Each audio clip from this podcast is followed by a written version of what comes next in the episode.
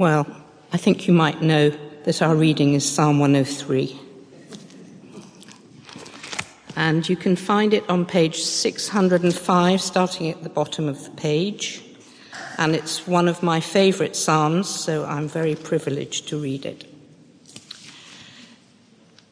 Praise the Lord, my soul. All my inmost being, praise his holy name. Praise the Lord, my soul, and forget not all his benefits, who forgives all your sins and heals all your diseases, who redeems your life from the pit and crowns you with love and compassion, who satisfies your desires with good things so that your youth is renewed like the eagles. The Lord works righteousness and justice for all the oppressed. He made known his ways to Moses, his deeds to the people of Israel. The Lord is compassionate and gracious, slow to anger, abounding in love. He will not always accuse, nor will he harbor his anger forever. He does not treat us as our sins deserve, or repay us according to our iniquities. For as high as the heavens are above the earth, so great is his love for those who fear him. As far as the east is from the west, so far has he removed our transgressions from us. As a father has compassion on his children, so the Lord has compassion on those who fear him. For he knows how we are formed. He remembers that we are dust. The life of mortals is like grass. They flourish like a flower of the field. The wind blows over it and it is gone, and its place remembers it no more. But from everlasting to everlasting, the Lord's love is with, with those who fear him, and his righteousness with their children's children, with those who keep his covenant and remember to obey his precepts. The Lord has established his throne in heaven, and his kingdom rules over all. Praise the Lord, you his angels, you mighty ones who do his bidding, who obey his word. Praise the Lord, all his heavenly hosts, you his servants who do his will. Praise the Lord, all his works, everywhere in his dominion. Praise the Lord, my soul. This is the word of the Lord.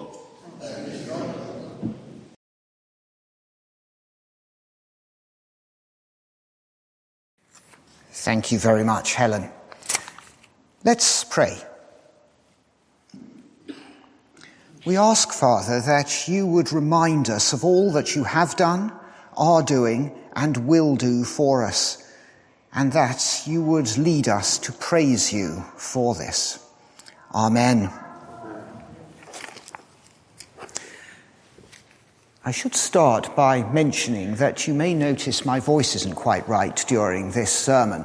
Um, uh, don't worry, I haven't got anything seriously wrong with me. It's just that uh, on Friday we had, uh, for my firm, the first partners meeting in three years. And in the evening we had a reception. And when you put 400 lawyers in a room, the noise level increases quite considerably. And I competed with it. And um, the result is that I've uh, got rather a bad throat. Uh, it probably merely proves what a lot of you have suspected I talk too much. Um, anyway, let's start. I have a question for you. And the, and the question is this Do you sufficiently reflect on what God has done for you and praise Him for it? I appreciate that asking a question like that at the beginning of a sermon may imply that I'm expecting a negative answer. But, but that's not my intended implication. I ask that question simply because I think it's a good question for us to ask ourselves. And if the answer is negative, And sadly, I do know that, that in my case it, it is. If it is negative, then we need to rouse ourselves. We need to think about God and his actions and respond uh, appropriately to that. And that, of course, is why we're looking at this psalm today. Uh, the, the psalm is headed of David, and that almost certainly means that it was written by King David. And he begins by talking to himself and summoning himself to praise. We've already said these words. Praise the Lord, my soul. All my innermost being, praise his holy name. Praise the Lord, my soul, and forget not his benefits. And having said that, David immediately goes on to mention some of those benefits.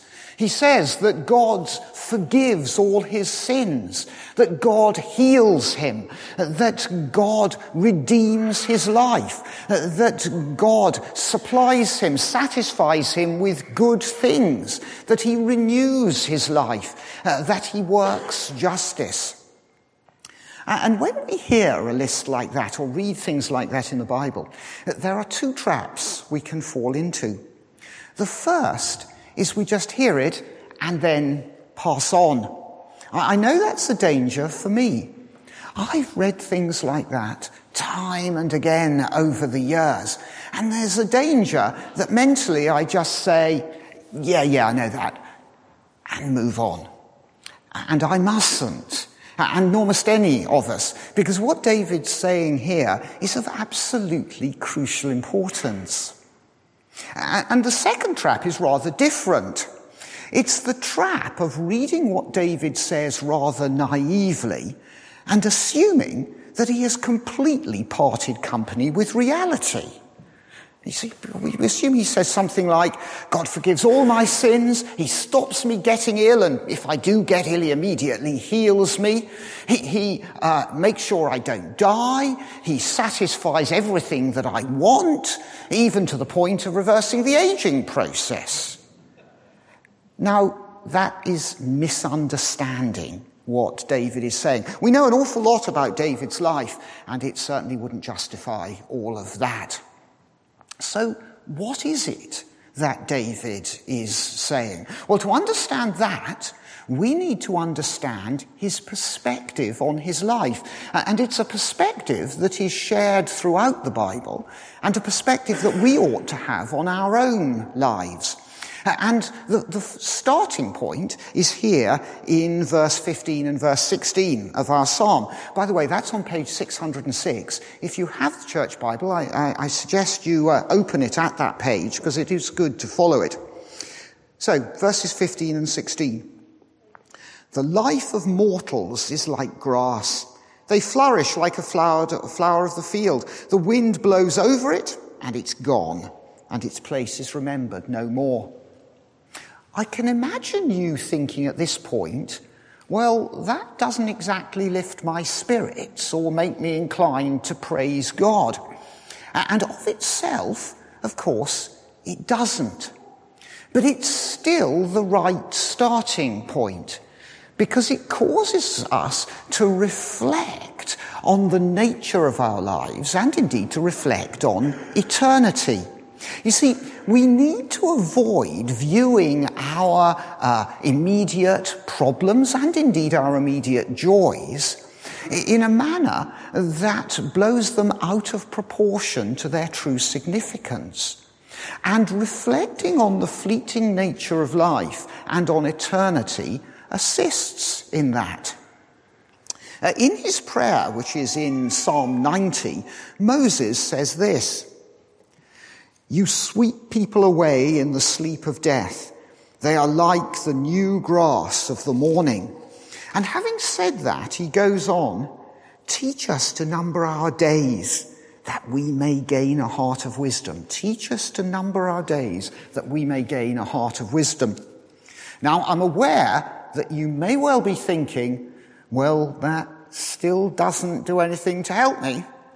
And, and I would agree with that. I would sympathize with that if it were the end of the matter. But it isn't. We need to factor in God. Right at the start of that same prayer, Moses says this Before the mountains were born, or you brought forth the whole world, from everlasting to everlasting, you are God. And in a very similar and well known passage in Isaiah chapter 40, uh, Isaiah says this the grass withers. I'm sorry, he's first of all explained that all people are like grass and our faithfulness is like the flowers of the field. And he says this, the grass withers and the flowers fall, but the word of the Lord endures forever. You see, God is eternal and so are his decrees and his promises. So on the one hand, we have us uh, fragile, short-lived human beings. And on the other hand, we have the eternal God. And therefore, uh, the most important issue facing anyone is how we stand before God. How do we stand before God? What, how is God going to treat us? Before those questions, all other questions pale into insignificance. And it's because the answers to those questions are so marvelous that David is able to praise God. You see, David realized that oh, although we are mere insignificant specks before God, grasshoppers, to quote Isaiah again, yet God knows us and understands us because he made us. I've just quoted Moses. You brought forth the whole world, he said. And if we go back to our psalm today, take a look at verse 14. For he knows how we are formed. He remembers that we are dust. God knows us and understands us. And even more importantly, Moses understood that God has infinite love and compassion for those who fear him. He says that three times. Verse 11, for as high as the heavens are above the earth, so great is his love for those who fear him. Then verse 13, as a father has compassion on his children, so the Lord has compassion on those who fear him. And again in verse 17, but from everlasting to everlasting, the Lord's love is with those who fear him and his righteousness with their children's children, with those who keep his covenant and remember to obey his precepts. Incidentally, that last bit, referring to those who remember to obey his precepts, does not refer to those who do nothing wrong. Um, uh, forgiveness would be a fat lot of good if one of the preconditions of receiving it were that we'd never done any wrong in the first place. That's not what David is saying. David is expanding upon what it means to fear the Lord and to keep his covenant. You see, that involves acknowledging God's awesome majesty, his power, his holiness, and submitting to him. David, of course, uh, didn't know about Jesus, but, but we do. And we're called upon to acknowledge him as our Lord, God incarnate. We're called upon to trust in him and to submit to him. That, of course, is why in our baptism service we have the question, do you submit to Christ as Lord? Although we do also need to remember that submitting to Christ is not merely a matter of uttering a verbal formula, but is a matter of action. But what we're told here is if we do fear God, if we do submit to Christ, then we can be assured that God's love is with us. For as high as the heavens are above the earth, so great is his love for those who fear him. And that love manifests itself in many ways, starting with the forgiveness of all our wrongdoing. We, we talk about that so often that there's a real danger that its impact is blunted. But it is truly wonderful. We are forgiven all our wrongdoing by the eternal God. And that includes ignoring God and not obeying his will for our lives. David, the author of the psalm, uh, was an adulterer. He was a murderer. And he committed all sorts of other wrongdoing. And he was acutely aware of it. But he was also acutely aware of God's forgiveness. He says, God forgives all our sins. And then again in verse 9, he will not always accuse, nor will he harbor his anger forever. He does not treat us as our sins deserve or repay us according to our iniquities. Verse 12, which we've already used. As far as the east is from the west, so far has he removed our transgressions from us. God is no longer our accuser. He's no longer the one who charges us with wrongdoing and is angry with us. And, and, as a result, we can have a loving relationship with the eternal God. As the Apostle Paul puts it, we have peace with God. For all his wrongdoing, King David had peace with God. Paul himself had peace with God. And if we put our trust in Jesus, we too have peace with God. And that has many important outworkings, uh, of which David mentions a few. First of all, look at the second half of verse 3. God heals all your diseases. What does that mean? Uh, blatantly, Christians still suffer illness and our bodies are subject to decay.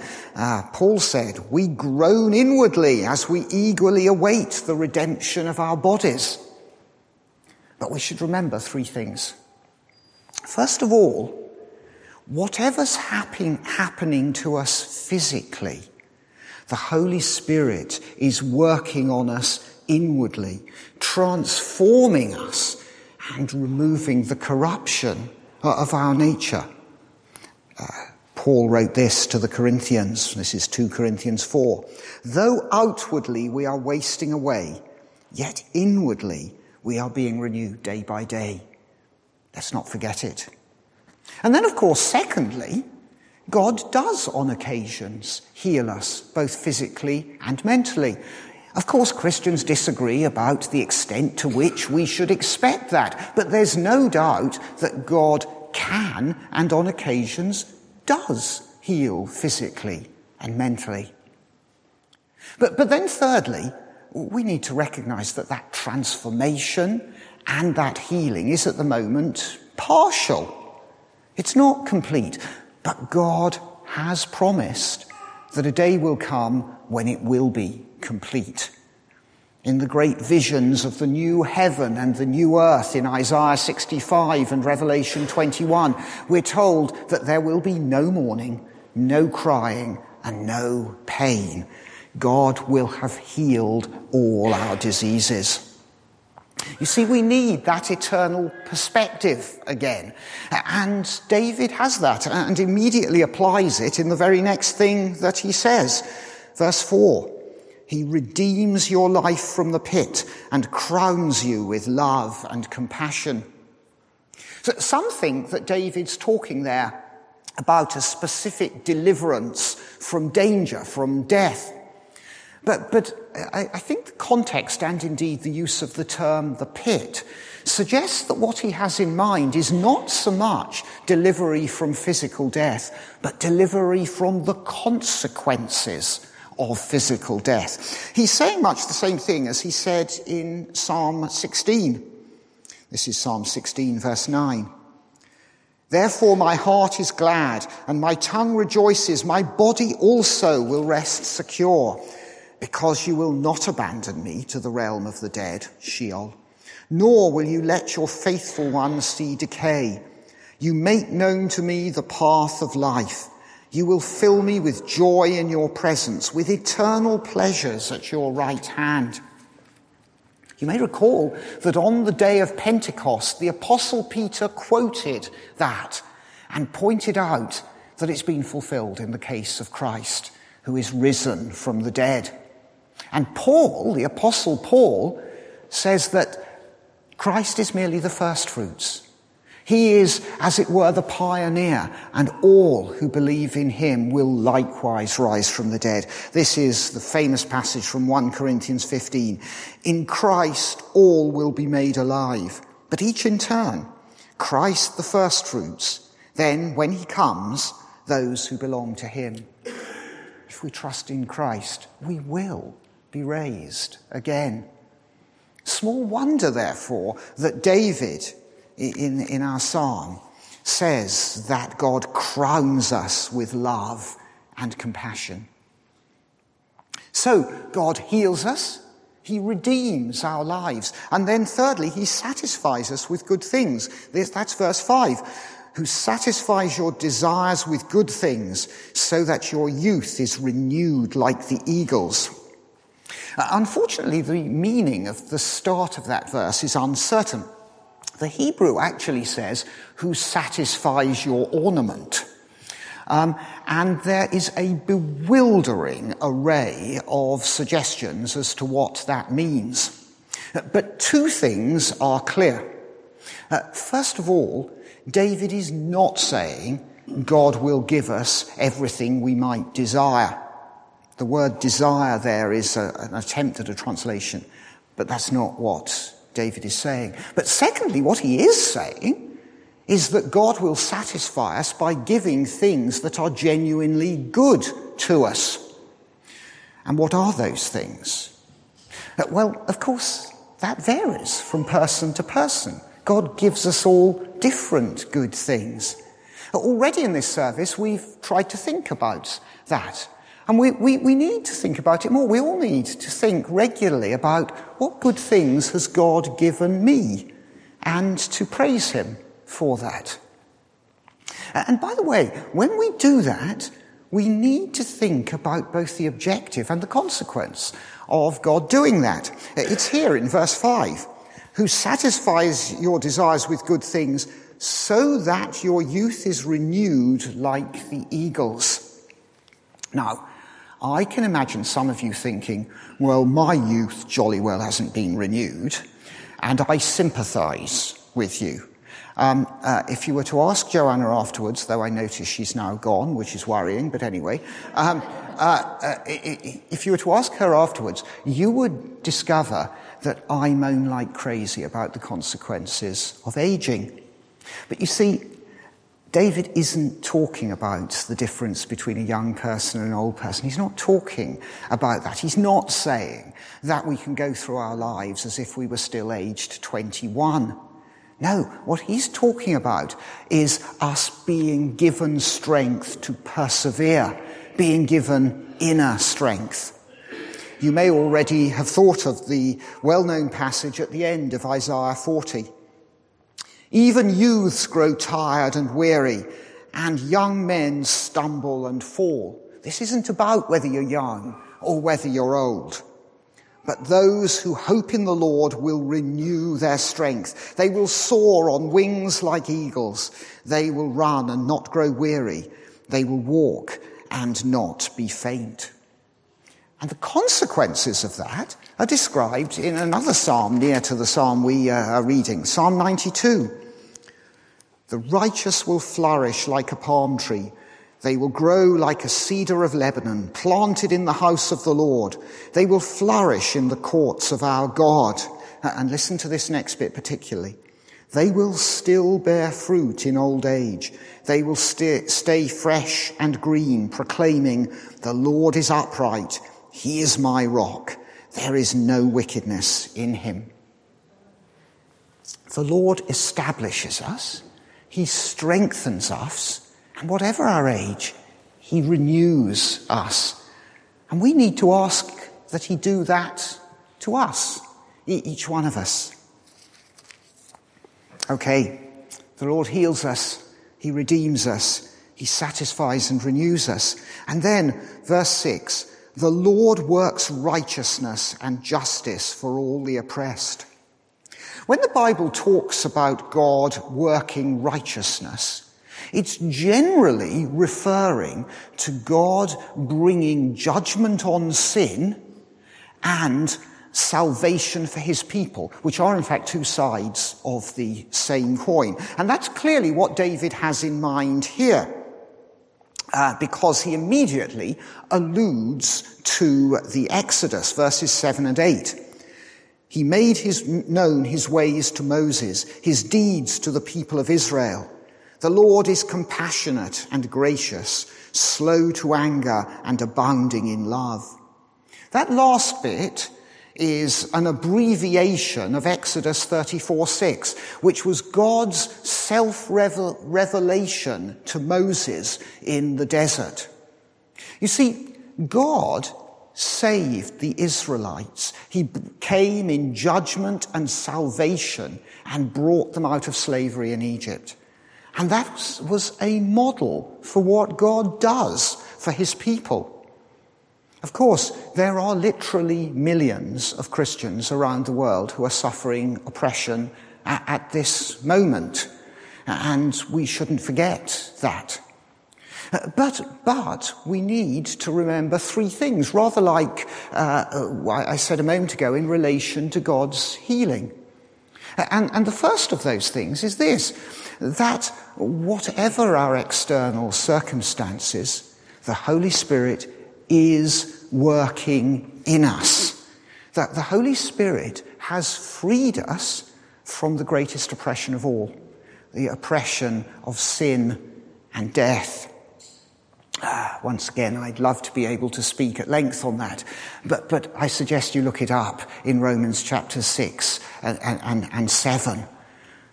Just as God saved his people from slavery in Egypt, so he rescues us from slavery to sin. And then, secondly, of course, God does on occasions in, intervene swiftly to bring judgment on those who oppress uh, his people.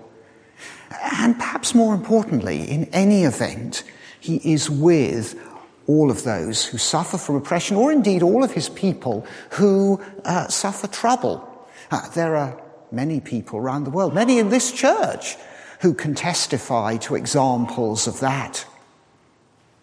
But once again, thirdly, we need to remember that the, the uh, working in us only goes so far. Uh, we are still beset by sin. And as the lives of people like Jeremiah and indeed David exemplify, there is still much trouble we experience. In this world you will have trouble, said Jesus. But once again, we need to look forward. God has promised that there will be a time when those troubles cease.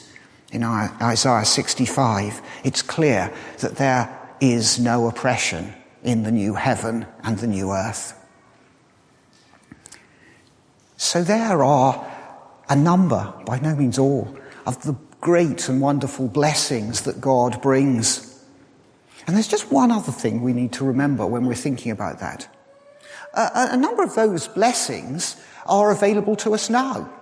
But as I've indicated, some are not. So how can we be sure that they're coming? Three things, very quickly.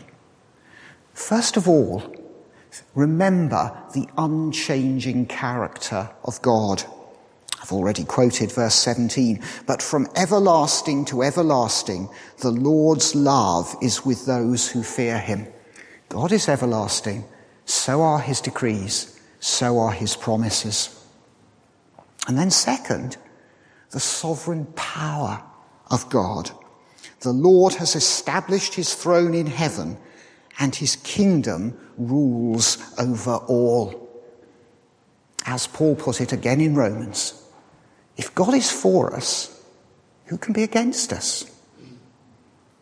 And God has shown that and given us an assurance of it by raising Jesus from the dead. Pull back. God loves us, and thus He forgives us, He heals us, He redeems us, satisfies us, renews us, works righteousness for us. Partially now, but he has promised that he will bring all things to completion in due course. We should go back to the question with which I started. Do I, do you, sufficiently reflect on what God has done and praise Him for it? Because I hope you'll agree that's a pretty long list of things for which He deserves praise. Amen.